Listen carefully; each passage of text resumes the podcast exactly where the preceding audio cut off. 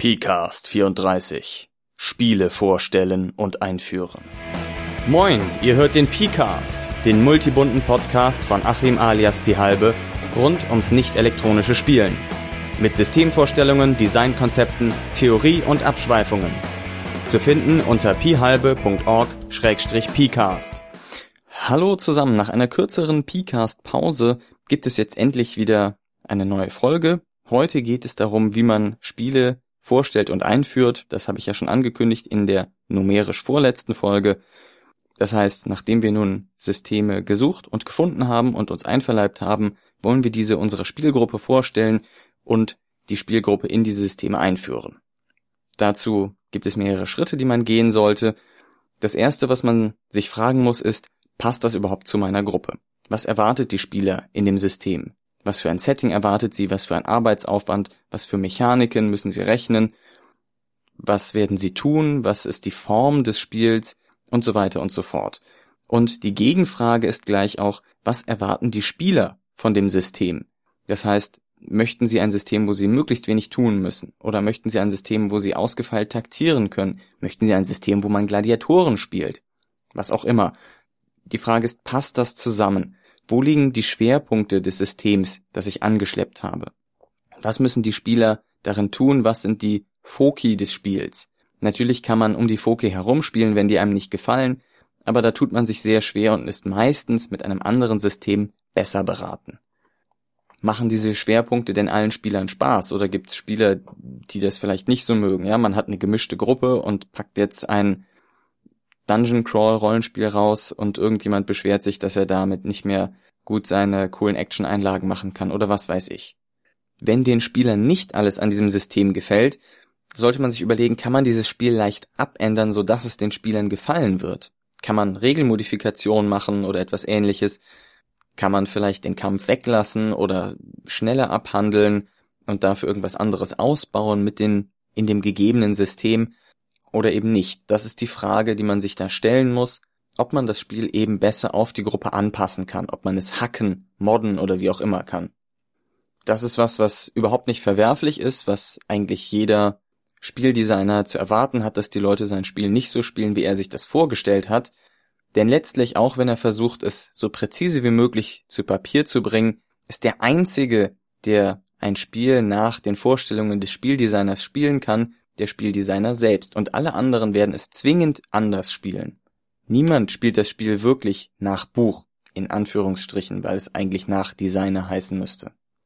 Das heißt, diese Fragen, was erwartet die Spieler in diesem System und was erwarten die Spieler von einem System, die muss man klären, die muss man zusammenführen oder eben sehen, dass man es nicht zusammenführen kann und dann eben nach einem anderen System schauen, was vielleicht besser passt.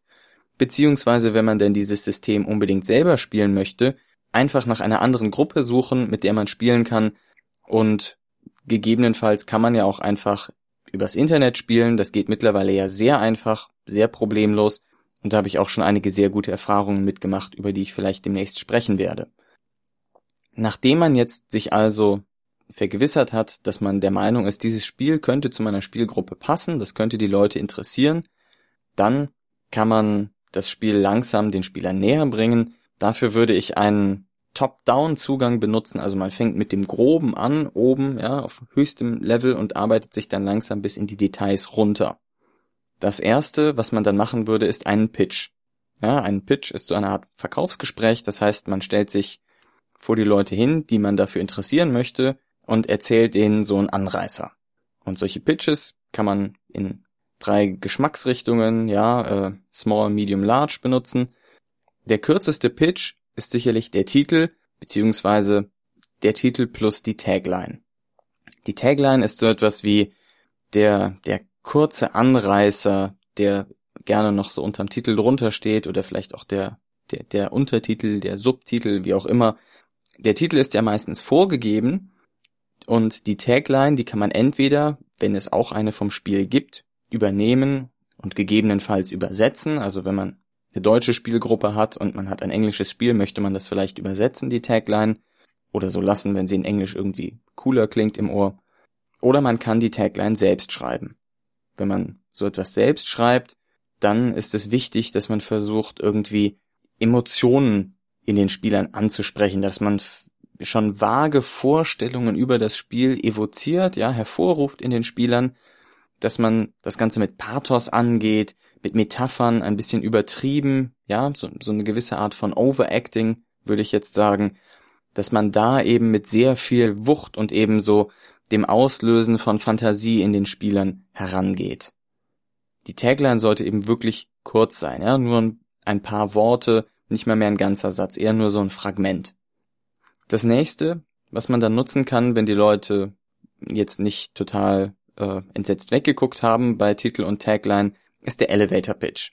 Der Elevator Pitch ist sowas wie das Mini-Verkaufsgespräch. Ja? Man steigt als äh, junger Autor mit einem Verlagsleiter in den Aufzug, den namensgebenden, und dann hat man bis zur nächsten Station genau zehn Sekunden Zeit, um diesen schutzlosen Verlagsleiter seinen Anreißer ins Ohr zu pressen. Ja, das heißt, man kann jetzt zehn Sekunden lang reden und jemanden von diesem Werk, das man geschaffen hat, versuchen zu überzeugen. Genauso funktioniert das auch bei Rollenspielen. Man muss dafür nicht unbedingt Fahrstuhl fahren, aber es ist ein ganz gutes Format. Man hat vielleicht drei Sätze, ja, etwa zehn Sekunden, in denen man die Essenz, die, die wirkliche Grundessenz, die das Spiel ausmacht, die grundfesten Säulen, auf denen das Spiel aufbaut, schnell und interessant rüberbringt. Ja, man darf sich hier nicht in Details verlieren und sagen, ja, man würfelt 2w6 plus 6 und dann addiert man 3 und wenn man drüber ist, passiert das, aber wenn man eine 16 hat, passiert noch folgendes.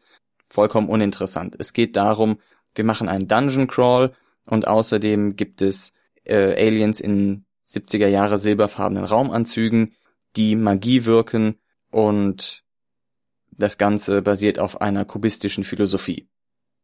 Hm, das klingt nach einem guten Rollenspiel. Gut, ähm, bei so etwas ist es dann wichtig, dass man die Alleinstellungsmerkmale des Systems nutzt. Ja, also ein Rollenspielsystem mit kubistischer Philosophie habe ich jetzt noch nicht gesehen. Wenn ich das erwähne, dann wissen die Leute direkt, aha, oh, das ist was anderes. Das klingt interessant, das habe ich so noch nicht gesehen. Könnte was Nettes sein. Als dritte Stufe im Pitch hätten wir dann den Abstract, den ich gerne so nenne, weil ich aus dem wissenschaftlichen Bereich komme und man da immer ein Abstract vor seine Publikationen schreibt. Das Abstract gibt die detailliertere Ausführung zum Spiel. Hier sind schon wirklich mehr Details drin. Also die Frage zum Beispiel, was ist das Setting, wird beantwortet. Was machen die Spieler? Wie lange spielt man dieses Spiel? Für wen ist das geeignet? Für wie viele Spieler braucht man? Gibt es einen Spielleiter und so etwas?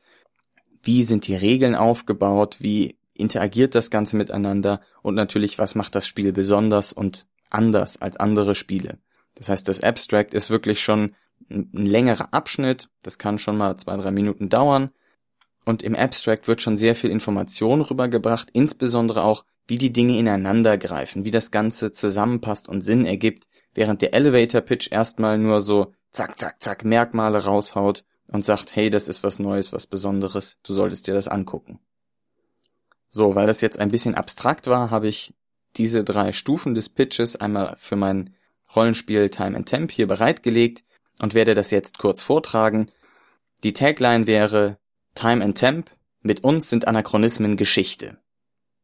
Da steht erstmal auf den ersten Blick noch nicht sehr viel drin, aber man sieht, okay, mit uns, ja, da wird ein Wir etabliert. Es gibt also irgendein ein größeres Wir offensichtlich.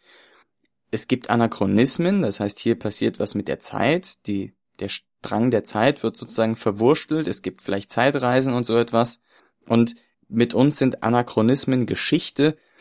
Das zeigt so ein bisschen den, den paradoxen, ähm, vielleicht auch einen gewissen ulkigen Faktor. Ja, hier ist vielleicht Slapstick, Satire im Spiel das ist ein, ein Spiel, was sich selbst nicht so ganz ernst nimmt. Das heißt, eigentlich steckt da schon sehr viel drin. Die englische Variante davon ist Making Anachronisms a Thing of the Past. Da steckt schon sehr viel drin, was einem Aufschluss über das Spiel gibt, auch wenn man eigentlich noch keine Fakten gehört hat. Das nächste ist dann der Elevator Pitch. Paradoxer gefährden die Integrität der Raumzeit.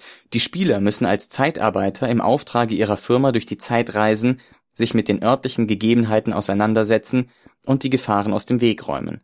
Dabei laufen sie Gefahr, selbst das Raumzeitgewebe, repräsentiert durch die Matrix, zu zerreißen. Da stecken schon die wichtigsten Sachen drin. Wer sind die Spieler? Was machen die? Wie sieht das Setting aus? Und was, was ist noch das Besondere? Ja, man reist durch die Zeit. Es gibt ein Raumzeitgewebe, was irgendwie kaputt gehen kann und dafür gibt es eine spezielle Matrix, die das regelt. Da sind also schon einige Sachen drin, die Interesse wecken könnten, wenn das Ganze denn überhaupt interessant für denjenigen ist. Dann die dritte Stufe, das Abstract, wie gesagt schon etwas länger, wäre Time and Temp ist ein Rollenspiel für einen Spielleiter und beliebig viele Spieler. Jeder Spieler verkörpert einen Zeitarbeiter, beschrieben durch dessen Lebenslauf, im Dienste der Brown Chronometric Incorporated. Im Spiel reisen diese durch die Zeit, um den angestammten Verlauf der Geschichte wiederherzustellen, wenn etwa verrückte Wissenschaftler, Außerirdische, Roboter oder andere Zeitarbeiter diesen durcheinandergebracht haben. Dabei müssen sie jedoch Risiken abwägen, um nicht selbst die Historie ins Wanken zu bringen und dabei ein Paradox, gleichbedeutend mit dem nie Dagewesensein von allem, hervorzurufen. Die Raumzeit wird durch eine Matrix repräsentiert, in die je nach Handlung Zahlen eingetragen werden. Dabei helfen den Charakteren die Einträge ihres Lebenslaufs. Werden zu viele gleiche Zahlen eingetragen, riskieren die Charaktere Paradox. Durch geschicktes Eintragen der Zahlen in Form von Reihen und Sudoku-ähnlichen Formen können sie sich übermächtige Zeitmoves freischalten. Die Spannung entsteht aus der Interaktion von Menschen wie dir und mir mit anderen Kulturen und Zeiten, dem Slapstick-Charakter der Handlung und dem Zahlenpuzzle, in dem man alles, und zwar wirklich alles, riskiert. Nach diesem Abstract haben die Leute sicherlich schon eine relativ gute Vorstellung davon, wie dieses Spiel ablaufen wird, was sie tun werden und ob das interessant sein könnte für sie. Hoffe ich jedenfalls. Wenn euch Time and Temp interessiert, ich habe schon ein bisschen her auch eine Episode über genau dieses Spiel gemacht, was ich sehr gut finde. So, jetzt hat man den Leuten diese Beschreibungen gegeben und jetzt geht es um die Diskussion. Was wollt ihr? Ja, gefällt euch das, was ich euch erzählt habe? Klingt das gut? Was gefällt euch daran? Welche Aspekte davon fandet ihr gut? Welche Aspekte fandet ihr vielleicht langweilig, nicht so gut oder direkt abstoßend? Ja, habt ihr Fragen zu dem Spiel im Großen? Habe ich irgendwas Wichtiges, was euch jetzt auf der Zunge brennt, noch nicht beantwortet? Wie die Form ist des Spiels, wie die Handlungsstruktur ist, wie der Grundton des Spiels ist, ja, satirisch im obigen Fall, um was für Inhalte es gehen wird, wie die Mechanismen sind auf der Regelebene, wie die Charaktere aussehen und so weiter. Was man allerdings nicht beantworten sollte, sind Detailfragen, ja, also wie viel Bonus gibt die Ogerschelle? Das ist total unkonstruktiv, das hält einen nur auf, wenn man eigentlich die Zeit besser dann fürs Spielen nutzen könnte. Das heißt, da kann man jetzt nochmal diskutieren, ob die Leute das wirklich gut finden. Wenn sie es gut finden, super, dann wird's gleich im nächsten Schritt ausprobiert. Wenn nicht, kann man ja mal fragen, ob es alternative Vorschläge gibt oder ob man die Sachen rauspickt, die den Leuten gefallen haben und versucht ein System zu finden, das diese Aspekte hat, aber die Aspekte, die ihnen nicht gefallen haben, eben nicht hat. Gut, wenn keine alternative Vorschläge hat, dann wird das Spiel tatsächlich ausprobiert. Zum Ausprobieren kann man als erstes noch die Tech-Demo nehmen, das schiebe ich mal kurz ein. Die Tech-Demo ist also eine kurze Demonstration, wie das Spiel läuft. Das ist also schon wirklich etwas Praktisches. Hier kommt das Spiel schon auf den Tisch mit allem. Das ist nicht nur labern, sondern da wird wirklich was vorgespielt. Das ist eine Technik, die die Leute von der Forge sehr früh schon benutzt haben und die sehr viele Indie-Gamer benutzen, um ihre Spiele an den Mann zu bringen. Und zwar zeigen sie hier in einer sehr kurzen Darbietung, so vielleicht fünf bis 15 Minuten, die Hauptaspekte des Spiels in Aktion. Kommt ein bisschen auf das Spiel darauf an, wie kurz man das machen kann, aber je kürzer, desto besser. Was man hier macht, ist, man gibt eine Situation vor, man baut eine Situation auf, in die man den Spieler reinwirft und zwar eine Situation, die jeder Spieler sofort annehmen kann, wo jeder Spieler sofort klar versteht, worum es geht und was man tun kann. Und dann zeigt man, wie das Spiel in dieser Situation läuft. Man stellt also kurz die Hauptaspekte des Spiels heraus.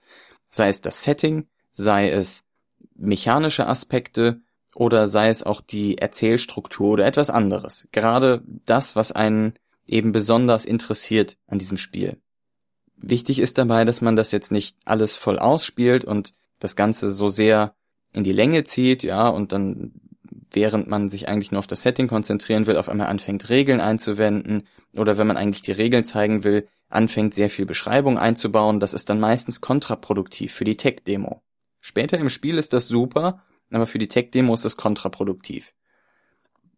Das heißt, hier versucht man sich wirklich auf diese Hauptaspekte zu konzentrieren und andere Dinge zu überspringen. Ja, das heißt, als Demonstrant, als derjenige, der das Spiel vorführt, kann man dann eben sagen wie, okay, du bist jetzt gerade auf den fahrenden Zug gesprungen, das haben wir gewürfelt, jetzt geht's los, du hast zwischendurch äh, die Spuren verfolgt, du hast das geheime Buch gefunden und entschlüsselt und jetzt stehst du in der Höhle und jetzt zeige ich dir mal, wie die Höhlenregeln funktionieren. Was weiß ich. Ja, kommt auf das System drauf an. Aber dass man wirklich so Sachen einfach unter den Teppich kehrt und sagt, jetzt kommen wir zu dem nächsten, wo ich dir was Interessantes, Neues zeige. So, wenn man diese Tech-Demo gemacht hat, ist wahrscheinlich besonders interessant für Leute, die sich für das Regelsystem interessieren, die wissen möchten, wie die Dinge miteinander interagieren und wie Dinge in diesem System passieren. Die finden so eine Tech-Demo sicherlich super. Für Leute, die mehr nur am Setting und an der Geschichte und sowas interessiert sind, ist das vielleicht nicht immer so spannend. So, jetzt kommen wir aber dazu, wir haben uns entschieden, wir spielen das und jetzt legen wir los mit unserer dreijährigen Kampagne und erstmal Charaktererschaffung. Ihr solltet das Hintergrundwerk lesen, was 2000 Seiten hat. Dann müssen wir die Regeln einmal pauken und überhaupt. Ja, das ist natürlich nicht so gut. Was ich anbietet ist, klar, wenn man ein One-Shot-System hat, was sich also wirklich an einem Abend einführen, spielen und beenden lässt, dann muss man sich jetzt gar keine Gedanken mehr machen, einfach loslegen und ab geht's. Überhaupt gar kein Problem. Wenn man jetzt aber ein Kampagnensystem hat, dann sollte man sich vielleicht den einen Spielabend Zeit nehmen und vorher einen Piloten spielen. Das heißt, man hat sich jetzt eigentlich schon festgelegt, man möchte dieses System spielen, aber man macht erstmal so eine kleine Vorschau darauf, wie das Ganze funktioniert. Der Pilot ist also tatsächlich eine vollständige Spielrunde, aber ein paar Sachen werden vielleicht ein bisschen abgekürzt und ich gebe direkt schon mal die Hauptaspekte des Piloten bekannt. Ähm, es gibt vorbereitete Charaktere, ja, die sind schon fertig oder fast fertig erschaffen.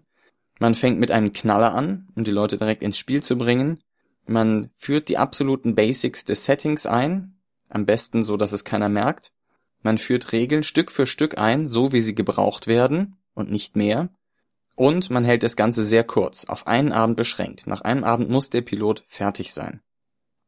So, gehen wir erstmal auf die vorbereiteten Charaktere ein. Charaktere zu erstellen ist für einen Spieler, der das System noch nicht kennt, der große 500 Seiten Langeweile-Teil, der in deinem Lieblingsroman direkt am Anfang steht, der nett ist, wenn man die Geschichte und den Autor und so weiter zu schätzen weiß, aber sowas von abschreckend ist, wenn man das Ganze das erste Mal liest und noch gar keinen Zugang davon hat, dass die meisten das Buch einfach weglegen. Und genau das will man ja im Rollenspiel nicht, dass die Leute dann sagen, ach nee, weißt du, ist mir doch ein bisschen zu viel und überhaupt, ich habe auch noch was vor und dann hat man einen Spieler verloren. Das will man nicht. Tu es ihnen nicht an und tu es dir nicht an. Bereite Charaktere vor und zwar mehr als du Spieler hast, damit es nachher noch eine Wahl gibt. Du solltest dabei schon deine voraussichtlichen Spieler im Hinterkopf haben. Es lohnt sich vielleicht nicht, sie auf die Spieler Maß zu schneiden, weil sie dann vielleicht doch etwas anderes haben wollen und so aber so grob in die Richtung, dass du denkst, ja, der könnte für jenen interessant sein und so weiter, das lohnt sich schon. Insbesondere heißt es dann auch, dass die Spieler sich mehr identifizieren. Wichtig ist aber auch, dass die Charaktere sehr unterschiedlich sind. Es sei denn, du hast Leute, die wirklich nur kämpfen wollen, aber selbst da kann man dann vielleicht in den Kämpfern Unterschiede finden. Dass die Charaktere unterschiedlich sind, ist sehr wichtig, damit den Spielern die verschiedenen Aspekte des Systems gezeigt werden damit man mal die Kampfregeln ausprobieren kann, mal Schleichen, mal Diplomatie und dann vielleicht noch Magie und Artefakte herstellen. Ja, das sind verschiedene Bereiche des Systems, jetzt mal in einem klassischen System gewählt und die könnte man dann eben alle zeigen, wenn man die entsprechenden Charaktere im Angebot hat. Das hat den Vorteil, dass die Spieler dann schon, bevor sie sich auf einen Charakter nachher für die große Kampagne festlegen, sehen können, interessiert mich das oder interessiert mich das nicht. Das heißt, man kann dann einfach mal, ja gut, ich nehme mal einen Magier und wenn Magier mir nicht gefällt, dann kann ich eben sagen, gut, dann spiele ich in der Kampagne äh, den Barbaren, den habe ich bei Thomas gesehen und das hat mir gefallen, wie das war bei ihm. Während wenn man direkt mit der Kampagne anfängt, dann erschafft man sich in mühevoller Kleinstarbeit irgendwie seinen Magier und stellt nach drei Spielrunden fest, dass man das Magiesystem nicht toll findet oder dass der nur doofe Sprüche hat, die in der Praxis nichts taugen oder was weiß ich. Das heißt, solche Probleme, dass man den falschen Charakter hat, kann man durch diese Charaktere, die man den Leuten schon mal vorserviert, sehr leicht umgehen. Die Auswahl kann man dann entweder in gemeinsamen Konsens machen, ja, also, dass man sagt, ja, ich nehme den, du nimmst den und so weiter, dann teilen wir uns das auf, oder auch per Los oder welche Methode auch immer man für ausgeklügelt und intelligent hält. Ein Tipp, wie man die vorbereiteten Charaktere noch besser und ansprechender machen kann, ist, indem man sie gar nicht vollständig vorbereitet, sondern indem man nur das Fundament baut. Man nimmt den Spielern die Hauptarbeit der Charaktererschaffung ab, aber eben nicht alles. Man lässt ihnen am Ende noch Raum, um ein bisschen den Charakter zu personalisieren. Das einfachste, was man dafür nehmen kann, ist natürlich immer der Name, aber man kann auch weitergehen, also sagen, du kannst entweder diese beiden Skills haben oder diese beiden Skills, oder du kannst eine der Fähigkeiten noch um fünf Punkte steigern, oder du hast hier schon Attribute und Fähigkeiten vorgegeben, aber die Ausrüstung kannst du dir aussuchen und so weiter und so fort. Also da kann man noch an verschiedenen Stellen Raum zum Personalisieren lassen, der trotzdem nicht kompliziert ist, der kein Verständnis des Regelsystems voraussetzt. Wenn man dem Spieler sagt, höhere Werte in Fertigkeiten sind besser, dann muss er nicht wissen, was plus fünf auf die Fähigkeit heißt, sondern dann weiß er, okay, wenn ich die plus fünf auf Hacken setze, dann kann ich halt besser hacken und wenn ich sie auf Axtkampf setze, kann ich besser Axtkampf machen und ich muss mich jetzt entscheiden, was ich besser können will. Hm, das ist nicht so schwer, dafür muss ich die Regeln nicht kennen. Der Vorteil an diesem System ist, ja, fangen wir mit dem Nachteil an. Der Nachteil ist, es dauert ein bisschen länger. Der Vorteil ist, ich denke, dass diese Zeit sehr gut investiert ist, aus zwei Punkten. Erstens passt der Charakter besser zum Spieler was schon mal gut ist. Er kann den dann besser spielen, flüssiger, findet sich besser zurecht und so weiter. Zweitens ist das so ein bisschen der IKEA-Möbel-Effekt. Der Spieler macht sich dadurch den Charakter zu eigen. Wenn man ihm einen festen, vorgegebenen Charakter vorsetzt, den er dann einfach so spielen soll, dann ist das immer noch der Charakter vom SL. Das ist nicht der eigene. Ja, der, den spielt man dann eher mit so einer gewissen Distanz. Während wenn man noch so ein bisschen daran rumfriemeln kann, dann hat man das Gefühl, man hat darin was investiert und man hat ihn sich zu eigen gemacht. Ne? Es ist nicht mehr der Charakter, den der Spielleiter im Kopf hatte, sondern es ist mein eigener. Ich habe den abgeändert. Dadurch hat man eine stärkere Beziehung dazu, eben wie auch zu den IKEA-Möbeln, zu denen man vielleicht eine persönlichere Bindung hat, obwohl sie genauso industriell gefertigt sind und in irgendwelchen läppischen Pappkartons daherkommen, aber dadurch, dass man sie aufgebaut hat, hat man eine bessere Beziehung zu den IKEA-Möbeln als zu irgendwelchen Möbeln, die man einfach fertig in die Wohnung liefern lässt, die dort von irgendwelchen Leuten aufgebaut werden und dann stehen und irgendwie gar nicht wirklich zu einem gehören, sondern nur darum stehen. So viel zum Thema der vorgefertigten Charaktere. Kommen wir zum Knaller. Fang mit der Action direkt an. Ja, gib ihnen keine langweilige Einführung. Jo, erzähle ich euch erstmal was zur Welt und überhaupt. Ihr sitzt zu Hause, was macht ihr denn so? Quatsch! Damit gewinnst du keinen Blumentopf. Was du tun musst, ist die Charaktere direkt in die Action reinschmeißen. Wobei Action hier jetzt nicht unbedingt nur kämpfen heißen muss, ja? Action kann auch heißen eine Verfolgungsjagd oder ähm, die 13 mächtigsten Männer der Welt sitzen an einem politischen Verhandlungstisch oder was weiß ich. Also da gibt's diverse Möglichkeiten, wie man Action in diesem Sinne machen kann. Wichtig ist, sie können direkt Sachen entscheiden, sie können direkt etwas im Spiel bewirken. Sie können sehen, was für Einfluss ihre Charaktere auf die Welt haben, was sie tun können, was sie vielleicht nicht tun können. Und sie können direkt die Welt, ihre Charaktere und die Regeln kennenlernen in dieser Szene. Allerdings nutzen nur die simpelsten Regeln und beschränke dich auf so wenig Setting wie möglich am Anfang. Aber diese Knaller-Szene ist wirklich so etwas wie die Einführungsszene von James Bond. Die muss nicht unbedingt was mit der Story hinterher zu tun haben, obwohl es sich natürlich anbietet. Aber das Wichtige ist erstmal, dass sie die Leute an den Stuhl fesselt und ihnen zeigt, guck mal, dieses Spiel ist geil, da kannst du Folgendes machen und darum geht's. Dann muss man natürlich irgendwie noch das Setting einführen. Wie gesagt, ich würde dazu nicht den Monolog halten und ja, dann gibt's hinten drei Königreiche und der eine Graf da hinten, der wurde mal ermordet und keiner weiß, wo der ist und nein, das wollen wir natürlich nicht. Wir wollen erst einmal die Einschränkung haben zum Thema Setting, erzähle nur das, was für das Abenteuer wirklich wichtig ist. Und davon nur die Hälfte, höchstens. Ja, also Gib wirklich einen ganz kurzen Abriss, arbeite mit Klischees, arbeite mit Referenzen auf Filme, auf andere Spielrunden, die man vorher hatte, auf andere Rollenspiele, auf was auch immer. Es kann dir egal sein, ob sie das Detail mit dem Grafen da hinten irgendwo hinter der Bastille richtig oder falsch mitgekriegt haben. Wichtig ist erstmal, dass sie sich auf die Situation einstellen können und die groben Ideen, wie diese Welt funktioniert, verstehen. Das kann man super machen, indem man das entweder als ähm, Erinnerung oder als selbstverständliche Erklärung gibt in dieser Knallerszene am Anfang, indem man sagt, ihr habt den Graf von Humperdingen irgendwie entführt und ähm, jetzt steht auf einmal die Stadtgarde vor eurem Tor und klopft an die Tür und verlangt, dass der Retter der Yetis ähm, wieder freigelassen wird. Ja, da hat man schon ein bisschen was eingepackt und die Spieler haben schon eine ganz grobe Vorstellung davon, worum es gerade so geht.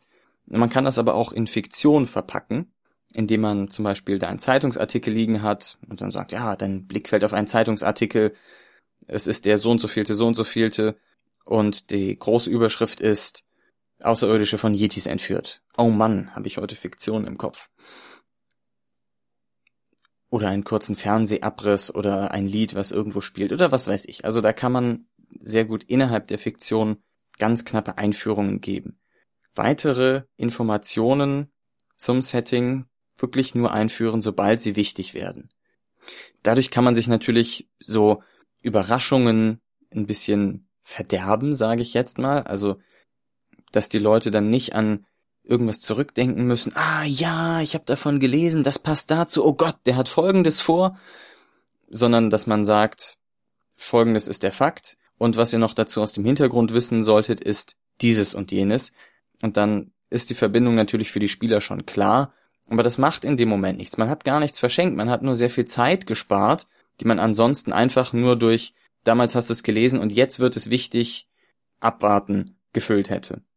Das heißt, wenn man die Informationen erst dann gibt, wenn sie wirklich benötigt wird, können die Spieler direkt darauf reagieren. Das Ganze wird ein bisschen übersichtlicher und überschaubarer denn die Spieler haben schon genug damit zu tun, sich in das neue System und die neue Spielart einzufinden, da muss man sie nicht auch noch mit dem Erinnern an irgendwelche Hintergrundinformationen quälen. Wichtig ist aber auch, erlaube und vor allem ermuntere Nachfragen. Sag den Spielern, wenn ihnen irgendwas nicht klar ist, wenn sie eine Frage haben, fragt. Sag auch, wenn du davon keine Ahnung hast und ihr es zusammen festlegen wollt, ist ja auch keine Schande. Wichtig ist nur, fang mit den Basics an, wenn sie mehr interessiert, wenn sie irgendwelche Fragen haben, was nicht verstehen, dann antworte, aber erzähl ihnen nicht mehr als unbedingt nötig. So ähnlich gilt es dann auch für die Regeln. Stück für Stück einführen. Fang mit dem allergrundlegendsten Regelbereich an. Mit der Eigenschaftsprobe, mit einem Würfelwurf, mit irgendwas. Fang, fang wirklich ganz unten an und bau darauf Schritt für Schritt auf. Mach es Schritt für Schritt ein bisschen komplexer, komplizierter und führe es langsam auf das gesamte oder zumindest einen guten Teil des Regelsystems hin. Keiner oder kaum einer kann sich sofort aus dem Stegreif ein Dutzend verschiedener Regeln merken und vielleicht noch Modifikatoren und so. Das ist zu viel. Deshalb bringt's gar nichts, die Regeln erstmal alle zu erklären und dann später irgendwann im Verlauf des Spiels zu benutzen, wenn die Leute alles schon wieder vergessen haben. Nein, die Regeln direkt erklären, benutzen lassen. Dann haben die Leute die Verbindung, wissen, wie das funktioniert und das nächste Mal kann man es eben ein bisschen komplizierter machen und auf die Erfahrung, die sie vorher gemacht haben, aufbauen. Das ist sehr gut.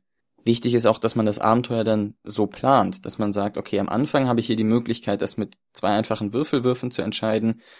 Später wird es dann interessanter, da können sie dann ihre Sonderfertigkeiten einsetzen. Hier können wir mal vielleicht ein, eine vergleichende Probe machen, hier können sie mal Ausrüstung noch einsetzen was weiß ich, je nachdem, wie das Regelwerk halt aussieht.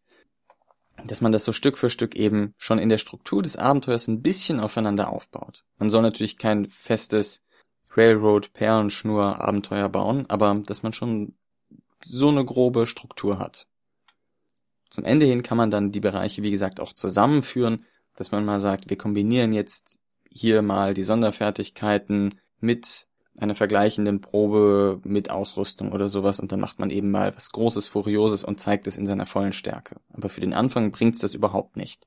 Und versuch generell für das Intro und auch für den ganzen Piloten das Regelkonstrukt relativ schlank zu halten. Die Details kann man dann später in der Kampagne machen. Und der letzte Punkt noch, Halt es kurz. Das Intro, dieser Pilot sollte wirklich nur einen Abend dauern. Es sollte eine abgeschlossene Erzählung sein. Die Spieler kriegen Charaktere, beginnen damit eine Handlung und schließen sie ab. Sie führen sie zu einem befriedigenden Ende, wo nicht alle denken, oh, und wie geht's jetzt weiter? Aber man kann trotzdem natürlich die Option geben, weiterzuspielen.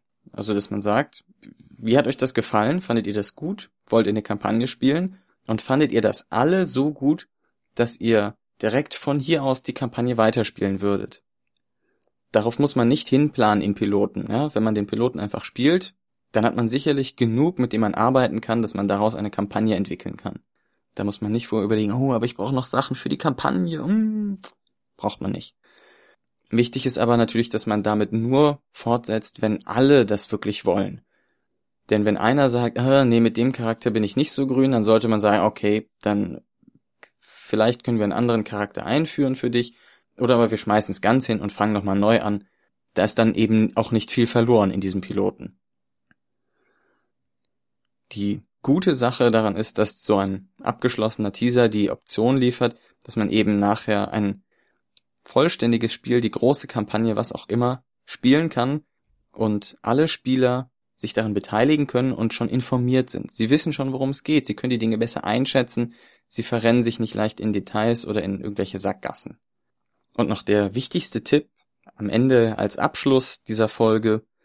Leave people wanting more ist ja ein bekanntes Sprichwort, aber der Rollenspieldesigner Ryan Macklin hat das Ganze noch ein bisschen anders ausgedrückt in seinem Podcast. Er sagte, leave people wanting more and not wanting that you had done less.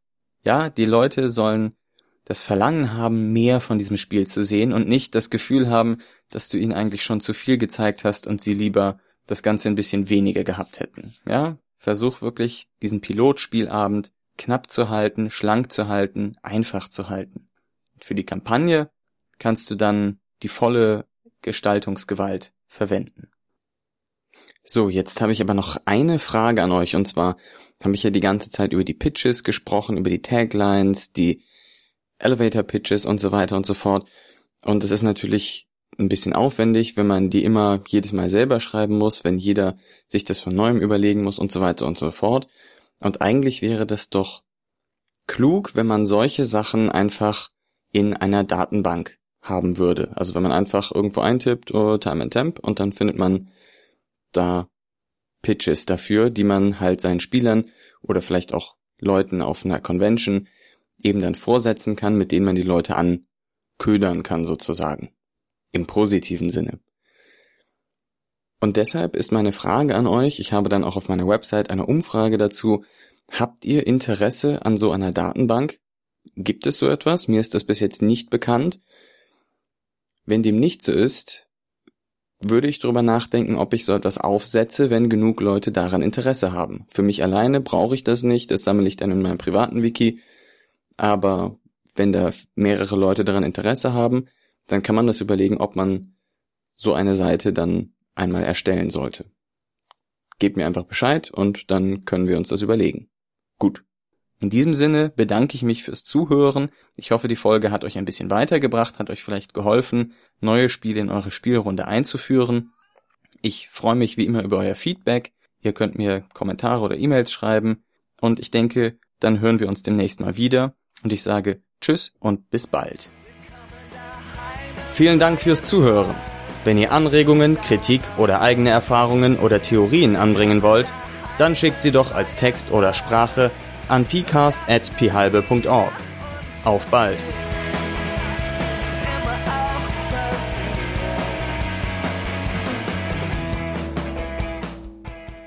Dieser Podcast steht unter einer Creative Commons Namensnennung nicht kommerziell Weitergabe unter gleichen Bedingungen 3.0 Deutschland Lizenz. Zu finden unter creativecommons.org. Die Musik ist dem Stück Freier Fall der deutschen Band Teilzeitdenker entnommen. Zu finden unter www.teilzeitdenker.de. Analogspieler.de Spiele auf die Ohren